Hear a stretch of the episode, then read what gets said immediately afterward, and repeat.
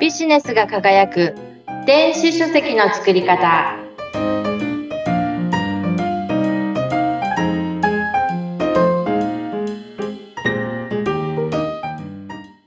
こんにちは電子出版プロデューサーの吉岡美方ですアシスタントの織出健一です。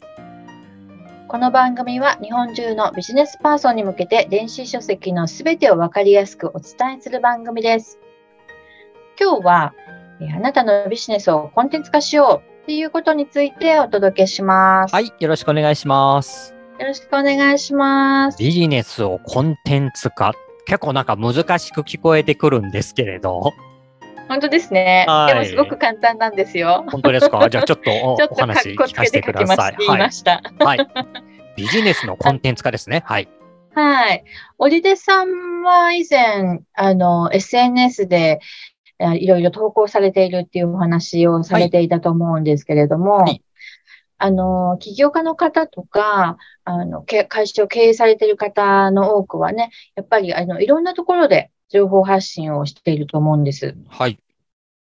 で例えば、まあ、SNS であったり、ブログ、もうブログ何年も書いてるよっていう方もいらっしゃると思いますし、セミナーをしてそれを発表している方とか、日々のメルマガ、メルマガ送ってますっていう方もいるし、はい。あの、このポッドキャストみたいにね、音声メディアを使って情報発信をしてるよっていう方もいらっしゃると思います。はい。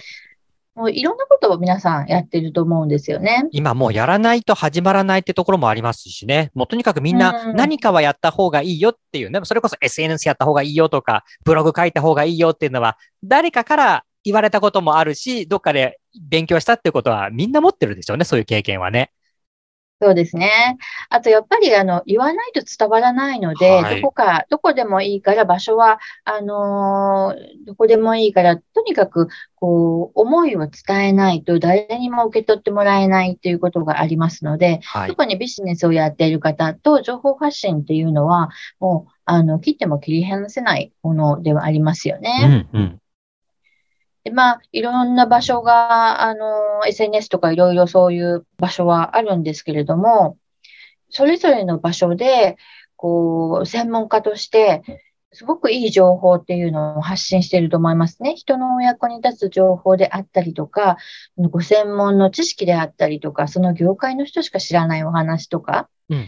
で、まあ、ビジネスに隠された人生のヒントとかも よくわからないですけども、うんとにかくいろんなね、いい情報を、あのー発信されていると思います。はい。かいろんな人がそういうお役立ち、お役立ち情報というと変だけれども、役に立つ情報とか、あ、なるほど、そういう専門的な考え方があるのかって、こちらがこう気づかされるようなことっていうのは、確かに SNS 見てたりとか、ネットでそういうブログなんかを見てたら、この人すごいなと思うこといっぱいありますよ。うん、うん、ありますよね。はい。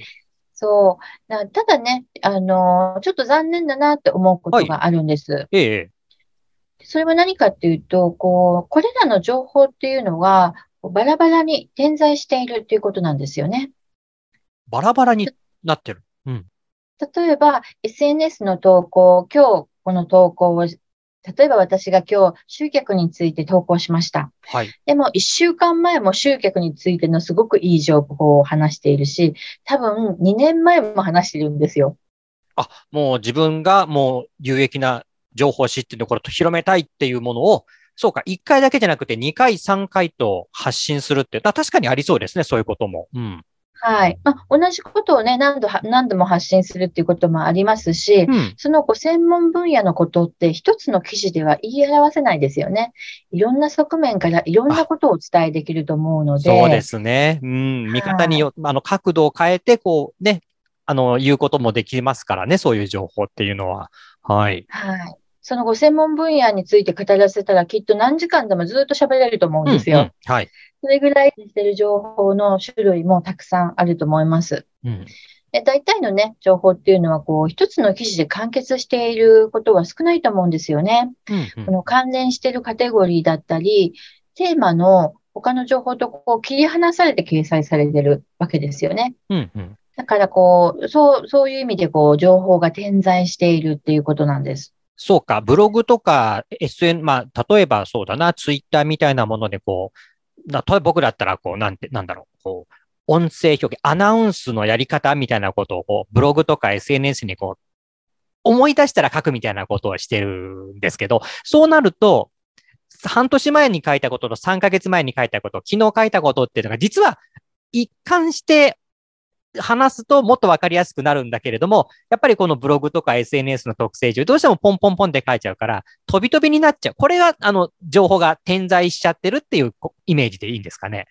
そうですね。その通りです。はいはい、うんうんまあ、SNS によってはタグ付けをして、こう関連付けるっていうこともできなくはないんですけれども、えーえー、それってやっぱりこう情報が、を受け取る側がそれで探さなきゃいけないとか、うんうんうん、あの、まあ、情報発信側からするとあんまり親切ではないですよね。はいはい。探すのめんどくさいってなっちゃいますから。ね、うん、そうですよね、うん、で、あの、きっとね、人の役に立ついい情報っていうのがたくさんあると思うので、うん、それらの情報をね、一つの場所にまとめたら、受け取る方も嬉しいですし、発信者であるあなた、皆さんも、思いをね、しっかり思いだったり技術だったりノウハウをしっかり届けることができるわけですよね。それをバラバラにするんじゃなくて、一つにまとめて届けることでそういうことができるようになると。うん。うん、そうなんです。あともう一つね、残念だなと思うのは、はいこの、こういう SNS とかブログであの発信された情報っていうのは、こう、ネット上にはずっと存在しているんですけれども、はい、こう日の目を見るというか、注目されるっていうのは、まあ、ほとんど発信した時だけっていうことがほとんどなんですよ。そう。特にあの、今、SNS なんかはタイムラインってやつがどんどん流れていっちゃうから、もう、うん、ひょっとしたら、二度と見ないかもしれないっていういい情報っていうのもたくさん出てきそうですしね。どんどん流れちゃうから。たくさん生まれてると思います。うん、で、あの、まあ、中にはね、もう、そんなに1年前の情報は、もうこれはもう今では使えないっていう情報っていうのももちろんあるとは思うんですよ。うんうんはい、ですけれども、ほとんどの情報っていうのは普遍的な内容を含んでいたりとか、うんうん、こうまだまだ使えるいい情報っていうのもたくさんあるんじゃないかなと思うんですよね。はい。で、ただそれがこう消費されていくというか、もう流れていってしまうっていうのが、うんうん、あのー、一番わかりやすいですよね。うん。すごくもったいないなっていうふうに思います。あるもんな、僕も。あ、あれ、どっかでツイッターでものすごくいい情報を見たけど、あれ、いつどこで見たっけなーっていうふうでそれっきりですよね。いちいち検索しないですもんね。もうどうやって探していいかわかんないですよね。もう、ああ、もうあれ、ちゃんとあのメモしとけばよかったなって思うことも何回かありました、そういえば。ね、そうなんですよ、うん、本当に情報がたくさんありますからね。そう、このようにこう、すごくいい情報も古いものっていうふうに捉えられてしまったり、うん、こうこれだけ情報がたくさんあると、こう古いものって良くないものっていうようなイメージを持たれてしまうんですけど、決してそんなことはないじゃないですか。えー、そうですよね。あの、普遍的な情報、うん、いい情報っていうのは、いつの時代でも何回でも使えるものだったりしますもんね。うん、そうなんですよ。うんうん、なのでね、この二つがこうとっても残念だなと私がよく思うところです。うん、で情報っていうのは、そのお持ちのコンテンツとかはもう可能な限りね、使い回すべきだなというふうに思ってます。うんうん。一回こう、例えばメールマガジンとか、SNS の投稿とかで一回発信しますよね。はい。で、その情報っていうのは、あのー、その後一回限りしか使えないものっていうものって少ないと思うんですよ。はいはい。何度でも使える。その情報を、うん、何度使っても人の役に立つものっていっぱいあるんですよね。はい。で、やっぱりこのね、毎日湯水のようにアイディアが湧き上がってもう止まんないんだよっていう人はいいですけど、うん、なかなかそんな人もいませんよね。いいアイディアを発信するっていう時こそ、あっと思って、一瞬で出るんですよね。湯水じゃなくって、もうある時にポーンってひらめくっていうもんですよね。そういうのって。うん。うんそうなんですよ。だから、あのー、やっぱり情報って大切に扱うべきだなって思います。ご自身が発信したものっていうのは、はい、もう一回使ったから終わりではなくて、あの、可能な限りね、もう使い回すんですか、うん、もう手を、手を変え、品を変え、それを大事に、あの、再利用するっていうことですね。それを、の情報ですもんね。していくのが、うん、はい。あの、そうしたらいい、いいと思いますね。で、やっぱりお勧めしているのは、あの、電子書籍です。その転載している情報っていうのを、一つにまとめて本にするんです。あ、えっ、と、今、点在しているものをまとめるのに、この電子書籍っていうのが適しているっていうことですね。はい。はい。例えば先ほど、織出さんが、こう、アナウンスの、あの、仕方で、こういう時はこうした方がいいよっていうのを思いついた時に発信してるっておっしゃってましたよね。はい、はい。で、それは、あの、その時に見た人はわかるけれども、あ、じゃあこの前にこういうことを言っていましたっていう、その前の記事はどこにあるのかなっていうのを探さないといけなかったわけじゃないですか。はい。でもその関連しているものを、リレーさんがまとめて、あの、例えば、実況アナウンスで気をつけるべき5つのポイントみたいな感じで本にすることもできますよね。あ、そうか、その、でも5つのポイントって、電子書籍では5つにまとまってるけども、1番目に言ったことが5年前で、2年、2番目に言ったことが3ヶ月前で、3番目が3年前みたいな、バラバラにこう、SNS で発信したものが、一つにまとめて、この5つのポイントっていうふうにしわかりやすくなるわけですよね。電子書籍にすると。そうです。うんうん、うん。そうなんですよ。で、そうすることでまとまってると、まあ、まず読み手に優しいですよね。そうですね。うん。もう一つのところに欲しい状態がまつまとまっているわけですから、もうはい読んで、上から下まで全部あの読んで楽しめるわけですよね。うんうんうんあと、こう、伝える側、発信者側のメリットっていうのもあって、はいこう伝えたかったことっていうのはしっかり届けられますよね。あ、そうか。まとまってるから、いなんだろう。えっ、と、バラバラになってるものが、例えば、まあ、5つなら5つにまとまってたりすると、まあそれだけでなんか、説得力っていうかね、そういうのも増すような気しますもんね。うん。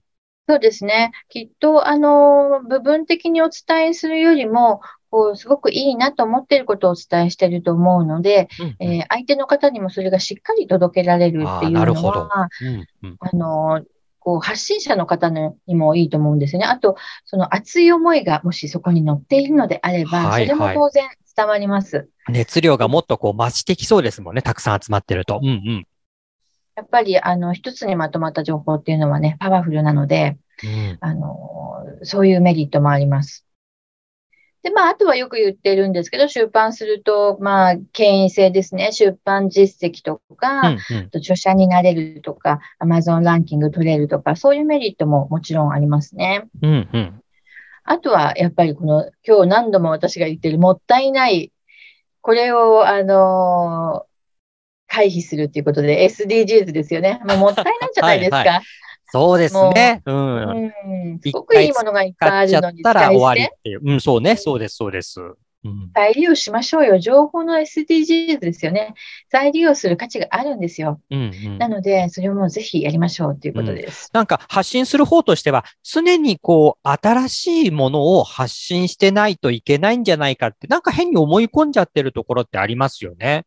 うん、そうですね。それはなかなかプレッシャーだと思いますし、はい。常に新しいことが、まあ、探せればいいですけど、そんなにうまくいかないじゃないですか。だからこそ過去に言ったことをまとめていくっていう方法も大事にしたいですよね。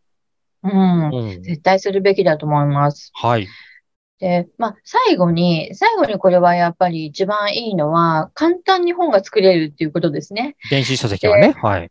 はい。電子書籍自体も簡単なんですけど、その点在している情報をまとめるっていうのは、もうすでに情報はあるわけですよあ、ね。そうかそうか。紙の本でもそれが言えるわけだ。はい、そうです。紙の本でもそう、何でもそうなんですけど、もうはいすでに出しているわけですから、それを集めて本にすればいいので、ゼロから書かなくていいわけですよ。ああ、そうか。もう、あるんでね。あの、てまあ、言ったら原稿はそこにあるので、あとはちょっとこれを、あの、本の体裁、電子書籍の体裁に整えれば、もうそれで一つ完成っていうことになるわけだ。そうか。そうです。なので、作る手間が非常に、あの、少なくて済むっていうのは、うんうんもうメリットですよね。うんうん。集めたものを本の構成に落とし込むだけで OK なわけです。はいはい。もうこれはね、やるしかないって思う、思われるんじゃないかなって思うんですよね。なんかそう、電子書籍をこう出したいなって思ってる人は、きっといろんなところでそういう情報発信とか、いろんなところでこう発表とかをしてるはずですよね。だからもう電子書籍もっていうふうに考えるだろうけど、なぜか電子書籍、本を出すっていうことにすると、また1からどころか0から考えないといけないんじゃないかって思いがちですけども、実はもう自分がもうあっちこっちに出している情報、これは一旦まとめてみるっていうことで、できるかもしれないっていうところですよね。はい、うんその通りです。うんうんもうね、あのーいい情報っていうのはね、もうあなたの発信してるいい情報っていうのは本当味がしなくなるまでもうしゃぶるっていう、いや、でもそうですね。うん。うん、それぐらい価値があるものなんですよね。ええそれを、あの、まとめるだけで本が一冊書けるんだっていうのをね、ちょっと今日、あの、持って帰ってほしいなっていうふうに思いました。あともう自分が一回言っちゃったものだから、もう自分はもう飽きちゃってるんですよね。一回言っちゃってるから。かります。でも、あ、初めてその電子書籍を手にする人、初めてその情報に触れる人にとっては、それは初めてであって新鮮で面白いっていうインパクトのあるものなんですよね。このギャップっていうのをやっぱり、こう、情報発信してる方はちょっと考えた方がいいですよね。初めての人は必ずいるっていうところは肝に銘じたいと思います。うん。うん、そうですね。その通りです。なのでね、この方法、あ、だったら自分のメルマガとかブログとか本になるかもしれないなっていうふうに思った方は、あの、こうまとめられるテーマがないかどうかっていうのをね、自分のバックナンバーをちょっとチェックして見てみるのもいいかなと思います。ですね。うん。はい。ぜひやっていただきたいと思います。